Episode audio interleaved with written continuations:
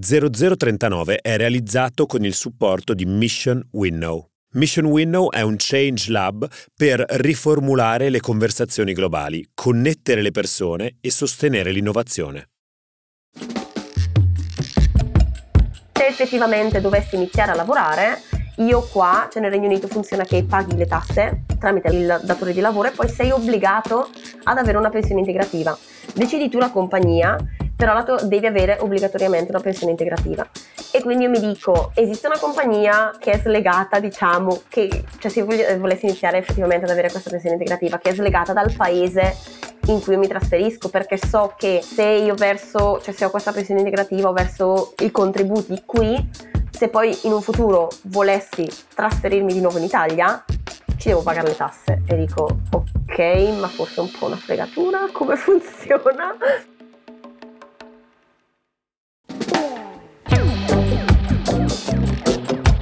C'è una cosa che accomuna tutti gli expat che chiamano in Italia, il prefisso 0039. Io sono Clara Morelli e questo è il podcast di Will che racconta le storie di chi ha deciso di andarsene dall'Italia e di chi ha deciso di tornare.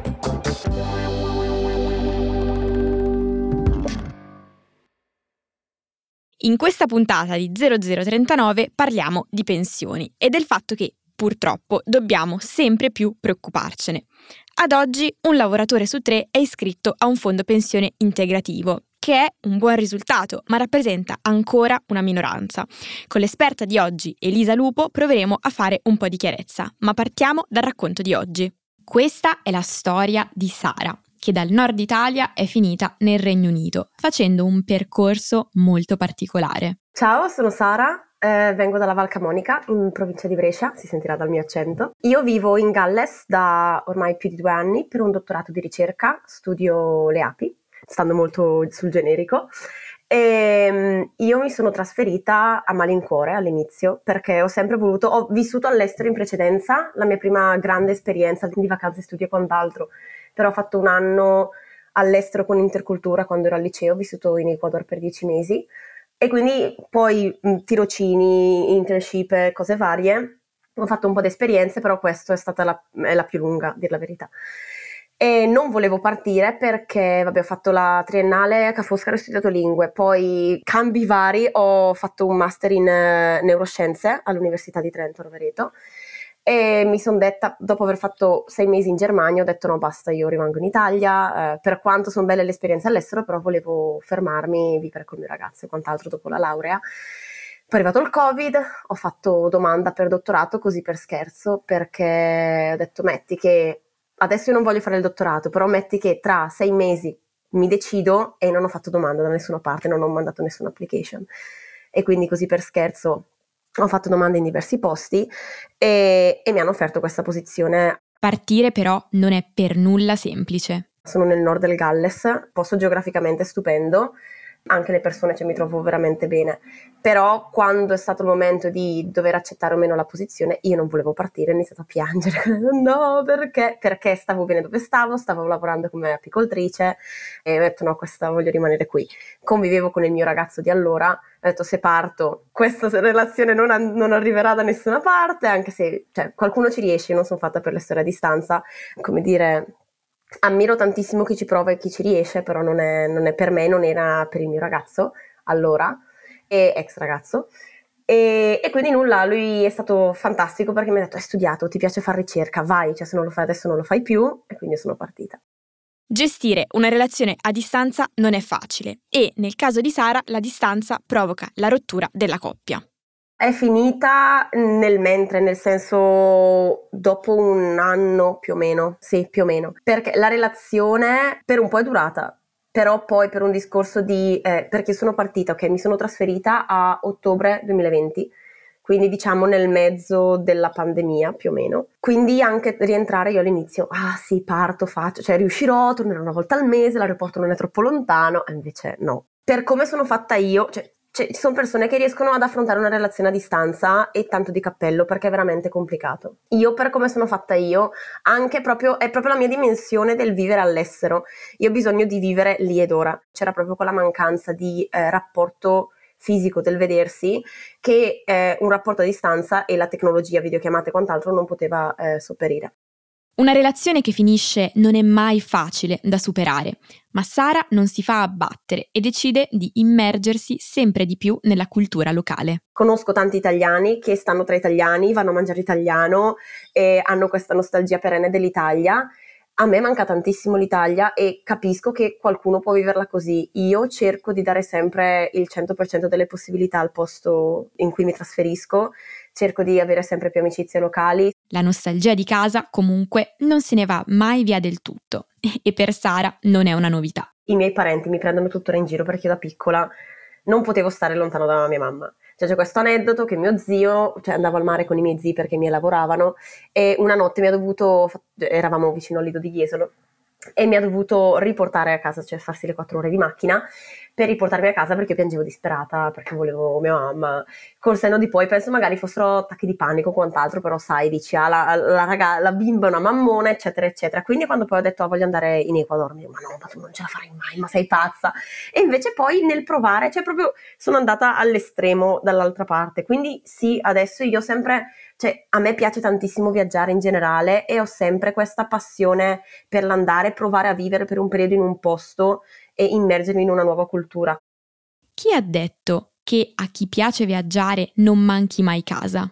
Però vorrei anche un po' sfatare il mito del se ti piace viaggiare, vuoi andare all'estero, cioè tu parti senza pensarci, per te è facile, tutti quelli che vanno all'estero non sono insensibili, però lo fanno perché gli piace andare, si adattano facilmente, eccetera eccetera. Io dico sempre che c'è chi è fatto per partire e c'è chi è fatto per restare. Sarei volentieri rimasta in Italia, è che un dottorato in Italia per fare quello che volevo non c'era.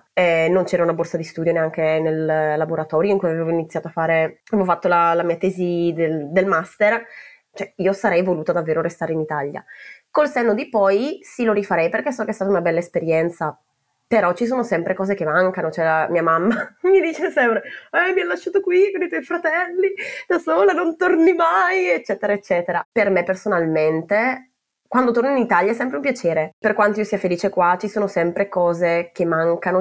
Il percorso che ha portato Sara in Galles è tutto fuorché convenzionale, ma ci dimostra che nella vita tutto è possibile. Quando io sono arrivata qui, tante persone anche a livello accademico mi dicevano wow, che bel background che hai, è inusuale, e lo vedono come un essere una persona eclettica. Ovviamente devi avere un certo senso, un filo, una coerenza, altrimenti sembra che non sai cosa stai facendo. Però sicuramente in Italia siamo ancora veramente fissati al fare un percorso molto lineare, una cosa dietro l'altra. Qui ci sono tantissimi mature student, cioè c'è gente che dopo le superiori lavora per, non so, 10-12 anni, anche di più, e poi dice no, adesso voglio cominciare a studiare perché sono sicuri di quello che vogliono fare. Ne abbiamo tantissima gente che fa l'università perché si sente di doverla fare e poi non è soddisfatto perché c'è questa aspettativa che lavoro farai da grande, a 28 anni devi avere famiglia, devi avere un mutuo, eccetera eccetera. Io ho sempre avuto questa dicotomia tra lingua e scienze, quindi anche quando è stato l'ora di scegliere il liceo, cosa fare, ho scelto il liceo perché sapevo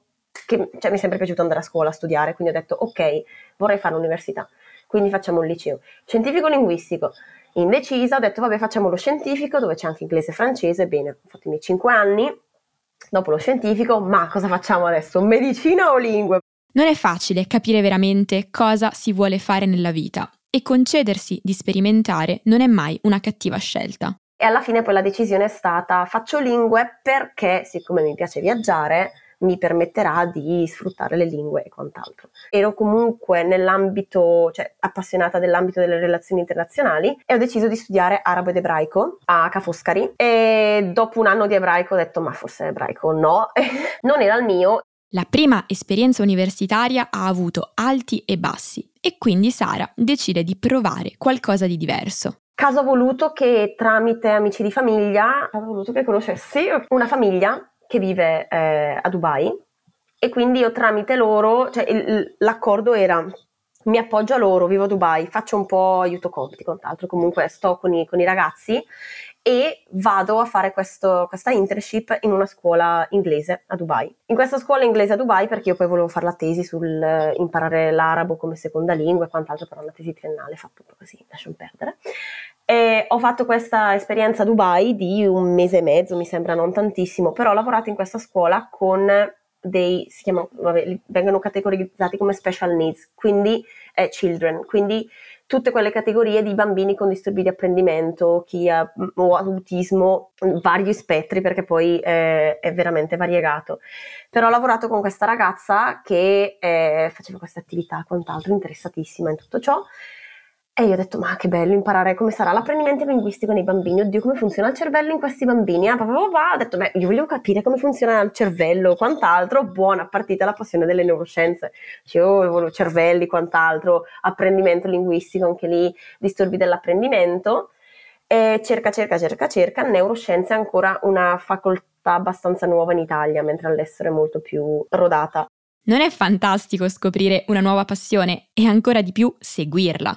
C'era questa, che c'è tuttora a corso all'Università di Trento, considero Rovereto, del centro di ricerca del CIMEC, che è quindi staccata dal polo di psicologia, è una laurea in inglese, tutto il corso di laurea in inglese, e lì prendono un po' tutti, nel senso, per fare ricerca tu non devi avere un background, perché è improntata alla ricerca, non devi avere un background psicologico, solo biologico, e mi sono divertita tantissimo. Se vi eravate chiesti cosa Sara intendesse prima con studio le api, adesso capirete cosa c'è dietro. Casualità ha voluto che c'era un posto vacante nel laboratorio, in uno dei laboratori di cognizione animale, per studiare gli effetti dei pesticidi sul cervello delle api. E nel frattempo poi quello che era il mio ex ragazzo, che è tuttora apicoltore, mi fa, dai, cioè, ci siamo conosciuti, ho iniziato ad andare per api e tutte queste cose, ho detto api dappertutto, proviamo. E quindi poi sono rimasta con le api. Il percorso eclettico di Sara non è stato facile e non sono mancati i momenti difficili. È stato, penso, il momento più buio finora della mia esistenza, che poi, ripeto, altre persone hanno dinamiche diverse, però per me è stato il rientro dopo il primo Natale, quindi gennaio 2021, dopo il Natale 2020, ed era pochi, comunque qui ancora lockdown, poi hanno fatto vari, cioè, è stato un insieme di varie cose, però è stato un periodo veramente difficile, perché le mie coinquiline al tempo erano nelle rispettive famiglie e io mi sono sentita veramente sola, perché non mi sentivo parte del laboratorio qui, non mi sentivo ancora soddisfatta per quanto riguarda l'esperienza che stavo facendo. Praticamente mi svegliavo la mattina tutti i giorni piangendo e andavo a dormire piangendo. E appunto, cosa faccio? Come ha fatto a uscirne? Routine, sembra una cosa stupidissima, però questa mia amica italiana con cui comunque mi mantenevo in contatto mi diceva, trova una soluzione per saltare fuori la mattina, diciamo, cioè datti quantomeno un piano la mattina per... E quindi io ho iniziato a svegliarmi prestissimo la mattina, uscire a fare, prima cosa, cioè in pigiama, uscire a fare una camminata, perché vivo vicino al mare, cioè, è una zona stupenda tra mare e montagna, io non ho mai, cioè ho vissuto a Venezia, però non è, cioè sì, è laguna, non è proprio il mare del nord. E quindi io mi alzavo, esci, fai la tua camminata e già lì tutto migliora. La svolta c'è stata ed è arrivata forse in modo inaspettato. La svolta vera è stata quando ho comprato la macchina. C'è il trasporto pubblico, però quel trasporto pubblico non funziona benissimo e è una zona dove se non hai la macchina ti senti un po' isolato. E io tramite amici ho trovato questa macchinina usata, pagata una cicca, e quando poi effettivamente ho preso l'auto, lì ho iniziato a girare, esplorare e ho iniziato a sentirmi parte del posto. E quindi quella sicuramente anche è stata una grande svolta. Come tanti altri italiani all'estero, Sara ha dovuto fare i conti con la burocrazia e con le inefficienze che questa spesso porta con sé. Io mi sono iscritta all'AIRE un mese fa, perché ho scoperto fosse obbligatorio dopo 6 mesi. Nessuno te lo dice. Io ho tantissimi amici che sono via per il dottorato e loro dicono, tanto poi tornerò in Italia dopo i 3 anni, quindi io manco la faccio l'iscrizione all'AIRE. Poi cambi la residenza, è proprio un cambiare residenza fiscale, cioè fisica e fiscale, quindi dal momento in cui tu fai iscrizione all'AIRE non hai più diritto all'assistenza sanitaria in Italia e tecnicamente non potresti più avere conti correnti in Italia, ma tante persone comunque per un discorso poi per quello che poi rientra anche la gestione risparmi, pensione e quant'altro, cioè per chi comunque non è sicuro cosa farà nel suo futuro, avere un conto risparmi in Italia che magari si è aperto quando aveva iniziato l'università è sempre, cioè tantissimi, quasi tutte le persone che conosco, se non tutte, hanno questa situazione, anche se tecnicamente non potresti, ma non c'è altra soluzione, nessuno controlla. Le cose però sono state un po' più semplici di quanto potrebbero esserlo tutt'oggi. probabilmente, perché io, essendo che mi sono trasferita, cioè la Brexit era già in atto, ma stavano, diciamo, era il periodo, la finestra in cui potevi ancora entrare e fare il cosiddetto pre-settlement scheme, quindi tu dimostri che hai un contratto di lavoro o studio, eccetera, eccetera, e ti davano il permesso di soggiorno per 5 anni, se non sbaglio, e poi dopo questi 5 anni tu puoi rinnovarlo e avere un permesso di soggiorno, diciamo, più esteso, permanente. Quindi io quando mi sono, ancora prima di, cioè appena mi sono trasferita, ho fatto domanda per, diciamo, il codice fiscale inglese, per cui ti serve appunto avere questo contratto di lavoro. Ho dovuto aprire comunque un conto corrente ancora prima di iscrivermi all'AIRE, perché lo, diciamo, stipendio, che poi è una borsa di studio perché esentasse, quindi io non avevo problemi di dichiarazione dei redditi e quant'altro, però ho dovuto aprire un conto corrente qui. Sei comunque obbligato, sia che tu sia iscritto all'AIRE o meno, quando ti trasferisci nel Regno Unito, a registrarti con un medico locale. Quindi il discorso dell'assicurazione sanitaria, non avere più la tessera, cioè l'assicurazione sanitaria in Italia, quello non è che mi toccasse proprio, era più il discorso di come gestire i risparmi e quant'altro, perché appunto qui poi c'è l'NHS, che diciamo è come un po' il nostro sistema sanitario, pro e contro, però ecco, sei comunque coperto e registrato con un medico.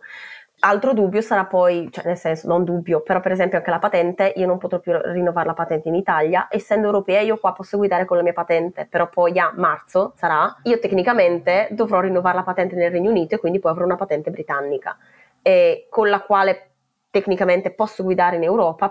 AIRE, assicurazione sanitaria, patente, le scocciature sbucano da ogni parte. Però anche lì dipende poi dai paesi, adesso che c'è questa Brexit e quant'altro. Io non so poi a lungo andare, perché con la mia patente europea io posso sempre guidare, essendo europea, con la mia patente qui. Non so, nell'altro senso, cioè io con una patente britannica, per quanto tempo posso, cioè se poi voglio rientrare in Italia o quant'altro, come funziona? Cioè, posso mantenere la mia patente britannica? Devo rinnovare? Tecnicamente no, devo rinnovarla qua. Da quello che so, perché poi anche lì, quando poi uno cerca, perché il mio dubbio poi era stato, adesso il finanziamento ormai è concluso, però io prima di partire, qualche anno prima, ho acquistato una macchina con un finanziamento a mio nome e quindi mi sono detta, cavoli, mi trasferisco, faccio il trasferimento online, cioè come funziona sta cosa? Io ho cercato online, come funziona se hai perché appunto non potendo avere conti correnti in Italia, eccetera, eccetera, ho detto, e io come faccio? Cioè se succede qualcosa mi vengono a cercare, perché una persona appunto cerca di fare tutto nel modo giusto, però poi non ci sono informazioni a riguardo. E poi la domanda delle domande. Cosa faccio con i contributi, con la pensione? Se effettivamente dovessi iniziare a lavorare, io qua, cioè nel Regno Unito funziona che paghi le tasse tramite il datore di lavoro e poi sei obbligato ad avere una pensione integrativa. Decidi tu la compagnia, però devi avere obbligatoriamente una pensione integrativa. E quindi io mi dico, esiste una compagnia che è slegata, diciamo, che, cioè se volessi iniziare effettivamente ad avere questa pensione integrativa, che è slegata dal paese in cui io mi trasferisco, perché so che se io verso, cioè se ho questa pensione integrativa, ho verso i contributi qui, se poi in un futuro volessi trasferirmi di nuovo in Italia, ci devo pagare le tasse. E dico, ok, ma forse è un po' una fregatura, come funziona? In questa puntata di 0039 abbiamo invitato Elisa Lupo, consulente del lavoro e divulgatrice esperta di temi previdenziali, di cui parla, tra le altre cose, nel suo podcast Previdenti. Benvenuta Elisa. Ciao, grazie di avermi invitata. Allora, andiamo subito al sodo. Uno dei temi su cui più si interroga chi si ritrova a trascorrere un periodo di lavoro all'estero è: come faccio con la pensione? Ci sono diversi approcci da seguire, se so già che tornerò in Italia o sono indeciso e vorrei lasciare ogni strada aperta, oppure magari se so già con certezza che non voglio assolutamente ricevere la pensione in Italia, devo fare un'altra cosa. Bisogna per forza scegliere un paese da cui si riceverà la pensione oppure no? Magari distinguiamo tra la pensione obbligatoria e invece quella complementare, integrativa. Tu cosa ne pensi? Allora, la buona notizia che mi sento di dare a tutti è che non è necessario scegliere molto in anticipo. Quello che si deve fare all'estero, come in Italia, è entrare nel mindset che la pensione va costruita, la propria posizione previdenziale va manutenuta e bisogna fare una serie di azioni utili affinché al momento della pensione tutto sia in ordine. Dicevi giustamente che così come in Italia, anche se si lavora all'estero, la pensione si compone di due grandi pilastri, la pensione obbligatoria e la pensione complementare. Allora io affronterei il problema spacchettandolo. Allora, per quello che riguarda la pensione obbligatoria esistono diverse situazioni. Se io lavoro in un paese che è legato all'Italia da accordi bilaterali, io non dovrò spostare i miei contributi da una parte all'altra, perché esiste un istituto che si chiama la totalizzazione internazionale, per cui alla fine del mio percorso lavorativo, quando dovrò andare in pensione, mi recherò nell'istituto previdenziale del paese dove risiedo o dove ho lavorato per ultimo e chiederò una pensione che prenda a riferimento tutti i periodi svolti nei vari paesi in cui ho svolto attività lavorativa.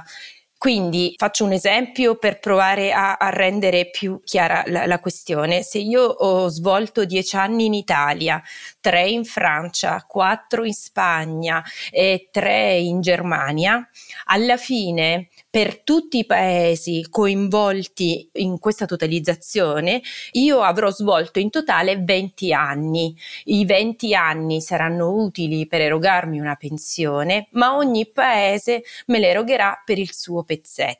Quindi se io ho appena finito di studiare e vado a svolgere un'attività di 3 anni in un paese legato da convenzione bilaterale con l'Italia, quello di cui mi dovrò preoccupare è che nel paese dove lavoro tutti i contributi vengano accreditati correttamente e prima di andare via da quel paese dovrò richiedere un estratto contributivo in modo da avere contezza di tutti i pezzetti che ho sparsi in giro per il mondo e quando mi servirà avere degli attestati che dimostrino la mia permanenza all'estero. Se invece lavoro in un paese per cui non c'è una convenzione internazionale, mi viene da pensare l'India o la Cina, facciamo un conto che svolga un'attività in India, l'Italia e l'India non sono collegati da accordi bilaterali, quindi per avere riconosciuti quei periodi in Italia devo fare una cosa che si chiama riscatto, cioè prendere quei contributi e fisicamente portarli nel nostro paese. Questo può essere utile farlo nel momento in cui rientro in Italia. Oppure io svolgo un'attività che mi porta all'estero in vari paesi e può non avere senso ricongiungere sempre in Italia perché io adesso non so quale sarà l'ultimo paese dove risiederò. Devo però sapere man mano che mi sposto qual è la situazione del paese che mi accoglie e come è legato al mio paese di partenza. Tutto questo renderà più semplice la collezione di tutti questi contributi alla fine della mia attività lavorativa, ma soprattutto mi renderà consapevole di quello che devo fare e come mi devo attivare per tenere la mia posizione in ordine. Questo per quello che riguarda la pensione obbligatoria. Ogni paese in cui andrò a lavorare ha una social security e questa qui mi chiederà dei contributi che io, il mio datore di lavoro, dovremo versare e che resteranno in quel paese. Quello è importante, resteranno in quel paese. Se il paese è collegato da accordo bilaterale non sarà necessario portarli da una parte all'altra, produrranno pezzi di pensione nei vari paesi. Se invece l'accordo bilaterale non esiste, allora io dovrò fisicamente chiedere di spostare quei contributi nella nostra INPS. Facciamo così è più semplice da immaginare. Nulla è necessario fare appena vado via dall'Italia, insomma non è che ci sono delle attività immediatamente necessarie, ecco.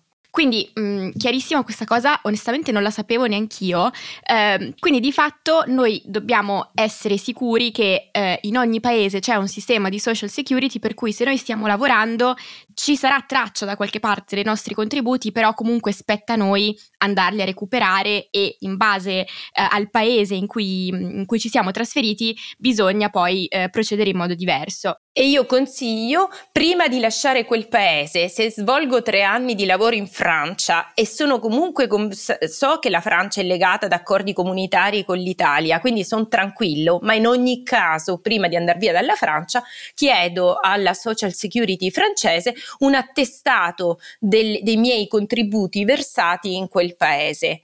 Perché quando dovrò mettere insieme i pezzi e busserò all'INPS per dire guarda che io ho svolto attività nei vari paesi, l'INPS cercherà questi contributi, ma se io porto degli attestati, questa ricerca sarà molto più veloce e molto più completa.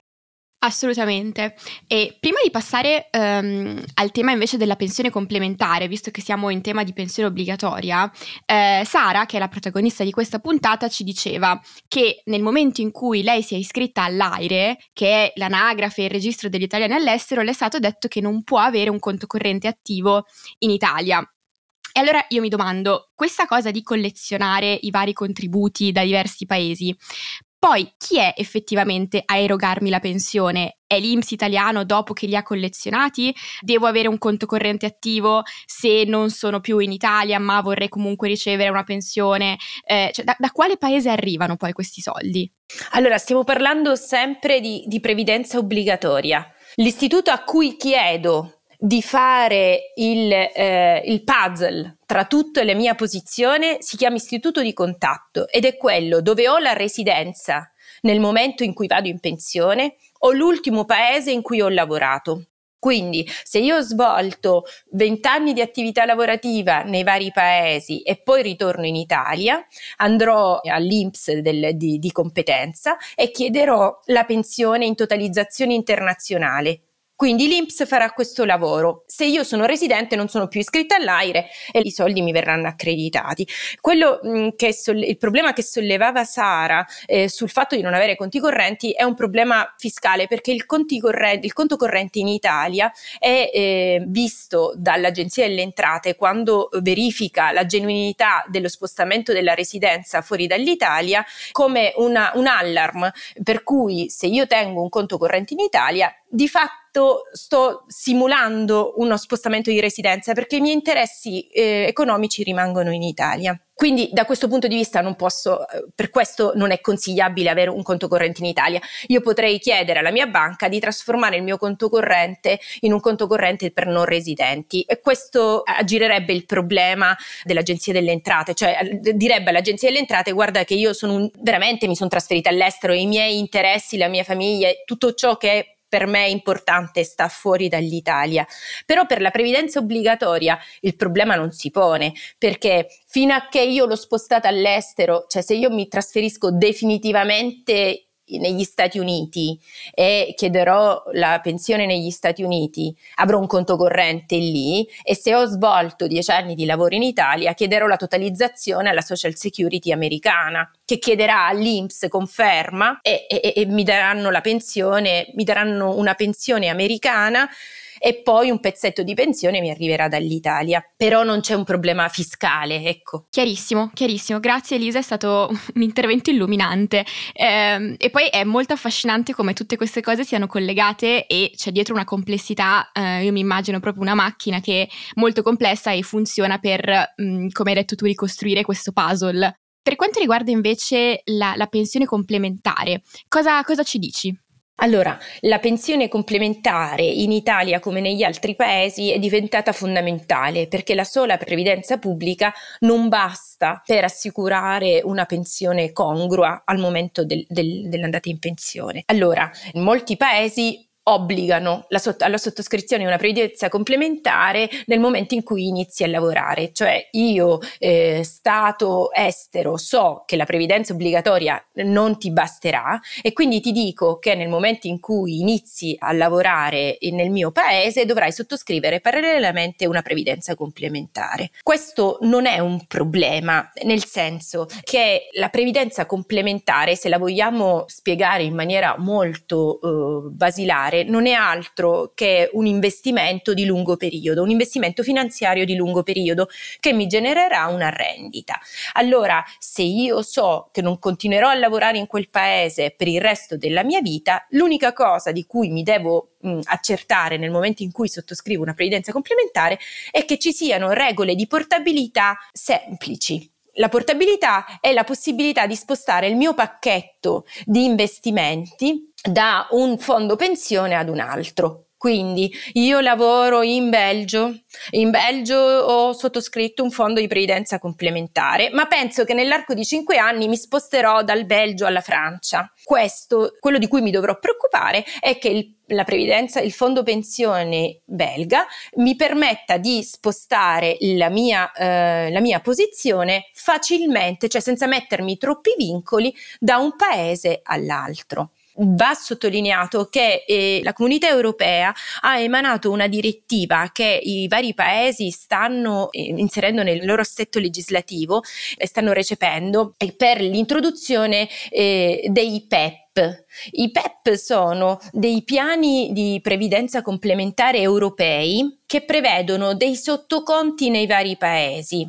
Quindi non ho più il problema di spostare la posizione da una parte all'altra. Esisterà la posizione mia che vivrà in tutta l'Europa e che sarà composta da vari sottoconti a seconda dei paesi dove mi sono spostata. Quindi questo faciliterà la sottoscrizione di previdenza complementare e non mi dovrò preoccupare di portare la mia posizione dietro a me man mano che mi sposto, perché io avrò, è come un grosso cappello sotto cui stanno vari barattoli e dentro ogni barattolo ci sarà i soldi che ho accantonato nel paese in cui ho lavorato in giro per l'Europa. Questo per facilitare lo spostamento dei cittadini nella Comunità Europea e garantire una previdenza complementare che ti segue. È capitato che mi venga chiesto, ma io voglio continuare a contribuire in Italia. Non ha molto senso contribuire a una previdenza complementare italiana se io vivo all'estero. Per 2 motivi. Perché non beneficio delle agevolazioni fiscali che avrei se fossi cittadino italiano e pagassi le tasse in Italia, e perché non beneficio delle agevolazioni contributive che vengono date a chi versa i contributi nel paese. Quindi il mio consiglio è: stai nel paese, vivi tranquillamente nel paese in cui ti trovi, avendo un occhio aperto, più aperto di quello degli altri, nello spostare la tua posizione man mano che ti sposti nei vari stati. Perfetto, quindi diciamo che il dubbio che si poneva Sara nello scegliere appunto in quale paese poi sottoscrivere una pensione complementare non si pone, se non nel fatto che bisogna stare attenti a sceglierne uno che permetta questo spostamento e appunto, come ci hai detto, per questa direttiva europea, quando poi sarà effettivamente recepita a tutti gli effetti, dovrebbe, diciamo, rendere tutto questo passaggio ancora meno problematico. Assolutamente, anche perché c'è chi si è posto nella situazione di lavorare all'estero, di sottoscrivere un piano pensionistico in Italia. Alla fine tecnicamente lo puoi fare, cioè fai dei bonifici periodici a questo fondo pensione, ma perdi una serie di agevolazioni che non è conveniente. Ok, è conveniente sottoscriverlo nel paese in cui ti trovi e spostartelo nel momento in cui passi da un paese all'altro. Chiarissimo.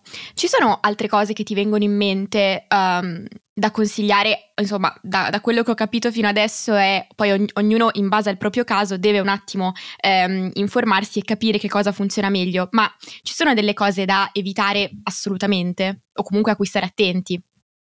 Allora, la prima cosa da evitare, e vale per i cittadini italiani all'estero come vale per i cittadini italiani in Italia, è disinteressarsi della propria situazione previdenziale. È un argomento che va tenuto d'occhio, perché il fatalismo del non avrò mai una pensione, i contributi che ho versato in giro per il mondo sono persi, o leggende metropolitane di questo genere, ci giocano contro. Non è vero. non è vero. Se noi stiamo attenti e mettiamo testa in questo genere di attività, potremo costruire questa pensione che sia il più possibile adeguata al nostro tenore di vita. Non è vero che la pensione obbligatoria ci basterà, quindi dobbiamo costruire una pensione complementare. Non è vero che se sto all'estero quello che ho fatto lì non sarà mai visibile nel paese dove avrò la residenza. Cioè ci sono molti meno vincoli di quelli che mentalmente ci poniamo.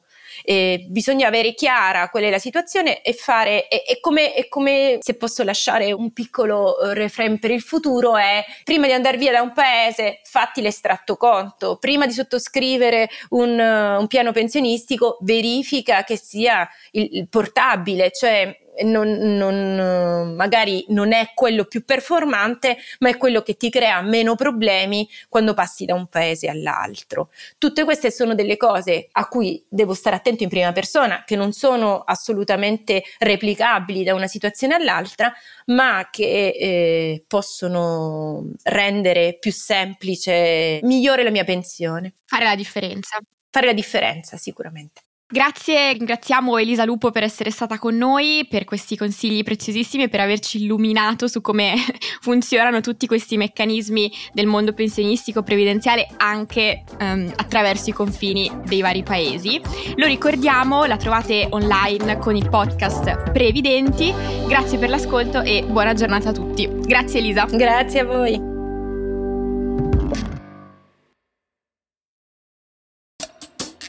«0039» è una serie podcast prodotta da Will Media, scritta da Clara Morelli, cura editoriale Riccardo Bassetto, regia e sound design Lorenzo Marsiglia.